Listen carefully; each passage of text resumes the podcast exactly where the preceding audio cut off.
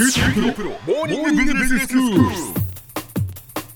日の講師は久留米大学の塚崎君吉先生です。よろしくお願いします、はい、よろしくお願いします。えー先日日本経済が黄金期に入ったこれだけの理由という本を塚崎先生が出版なさいました。その本の中からご紹介いただいています。今日はどういうお話でしょうか？今日はですね、年金の制度は破綻しないっていうお話です。はい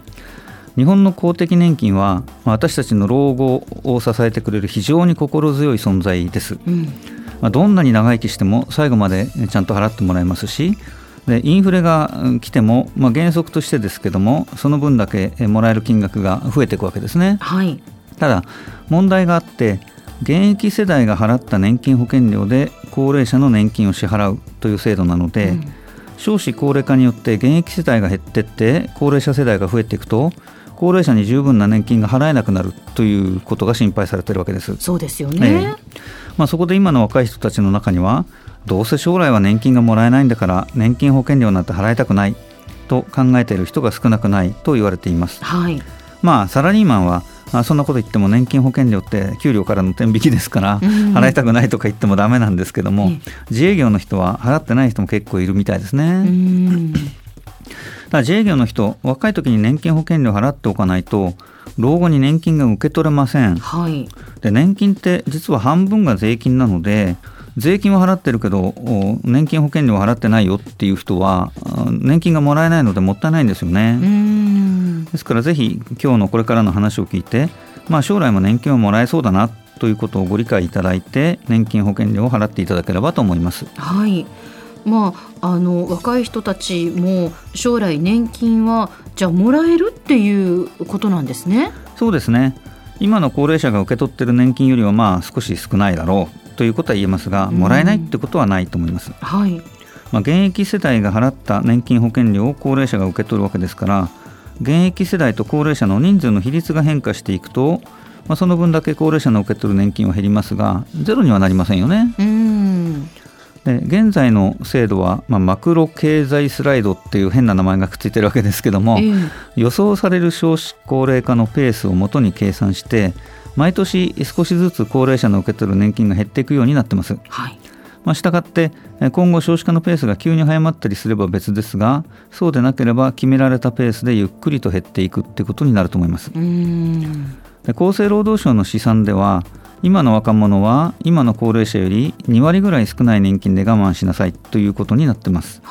まあ、これインフレを調整した後ですから、まあ、生活レベルが今の高齢者より2割ぐらい低いよってそんな感じで考えればいいと思いますうね。んで専門家たちの間では厚生労働省の試算はちょっと甘いかもしれないけど、まあ、年金がもらえなくなるってことはありえないよねと言っている人が多いです。はい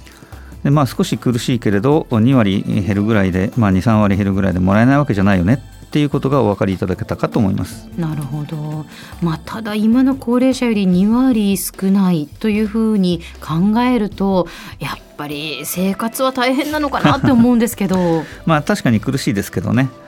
でもその最大の原因が高齢者がみんな長生きするようになったってことですから、うん。まあ、悪いことじゃないので仕方ないと思うしかないですよね。なるほど。で一方で悪い話ばっかりじゃなくてはい。高齢者が長生きするようになったあ一方で、えー元気な高齢者も増えましたと、はいまあ、例えばサザエさんに登場するあの波平さんっていう、まあ、おじいさんと呼んでいいのかな。ええ。あの方54歳なんですね。波平さん54歳なんですね。もっと、ええ。あのお父さんなので 年齢が上かっていうふうに思いますよね、ですから高度経済成長期に55歳が定年だったわけですけども当時の55歳っていうのはバリバリ働くことが難しい年齢だからお引き取り願ったっていうことだったんでしょううね。んそれと比べると今の高齢者は元気ですから、はい70歳ぐらいまで十分働ける人があ多いと思いますねそう。ですねでしかも少子高齢化で労働力不足ですから70歳の高齢者でも仕事を探せば比較的簡単に見つかると思います。うんつまりこれからはあ元気な人はみんな70歳まで働くっていう時代が来るんだろうというふうに私は思ってます。なるほど、まあ、そのあたりはちょっともう考え方を変えた方がいいのかもしれませんね。そうですね70歳までしっかり働こうと、ええ元気で働こうじゃないかっていうふうに前向きに捉えた方がいいかもしれないですね。私がお勧めしているのは年金の受け取り開始を70歳まで待つっていうことです。はい、で普通年金って65歳から受け取るんですがそれを70歳からの受け取りに待ってると老後に受け取れる毎回の受け取り額が42%も増えるんですね。うんそうだとすると今の若者って今の高齢者より2割年金が少ないって言いましたけども70歳まで受け取り開始を待てば今の高齢者よりも年金が多くもらえるかもしれないってわけですね。ね。で、えー年金ってどのぐらいもらえるんだろうっていうと、まあ、40年間うん平均的なサラリーマンとして働いた人が、まあ、奥さんが専業主婦だとして2人合わせると22万円ぐらいの年金がもらえると言われてます。はい。でそれが2割減ったとしても年金の受け取り開始を70歳まで待てば42%割増になるので、まあ、今の貨幣価値で25万円ぐらい毎月もらえるっていう計算になります。でそれなら老後の生活はなんとかなりそうですよね。なるほどそうですねまあそれでもやっぱり不安だなっていうリスナーは多いと思うんですよねえそれはそうだと思いますよ。ですからそういう方のためにえちょっと違った方向からはい。お話をしてみましょう。はい。総理大臣になったつもりで考えてみてくださいね。自分が総理大臣になったつもりで。はい、年金を支払うお金が足りなかったらどうしますか？高齢者に支払う年金を削りますか？私なら削りません、うん。理由は2つあります。はい。一つは高齢者って人数が多いですしみんな選挙に行きますから年金を削ったりしたら総理大臣は次の選挙で落選しちゃうかもしれませんね。はい。選挙怖いですからとにかく高齢者の年金だけはしっかり払わないとっていうことが一つ目ですね。もう一つは年金を削ると高齢者がもう生活できないからって生活保護を申請してくる人が増えますよね、うん。もしかするとかえって財政が悪化しちゃうかもしれないということなので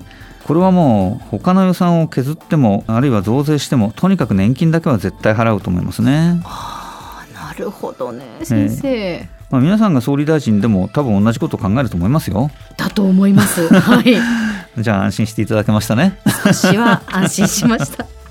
では先生今日のまとめをお願いします。はい。公的年金は長生きをしてもインフレになっても老後の生活を支えてくれる心強い味方です将来は年金がもらえないと思っている若者が多いようですが専門家たちは大丈夫だと言っていますし私も大丈夫だと思います。今日の講師は久留米大学の塚崎君吉先生でした。どうもありがとうございました。はいありがとうございました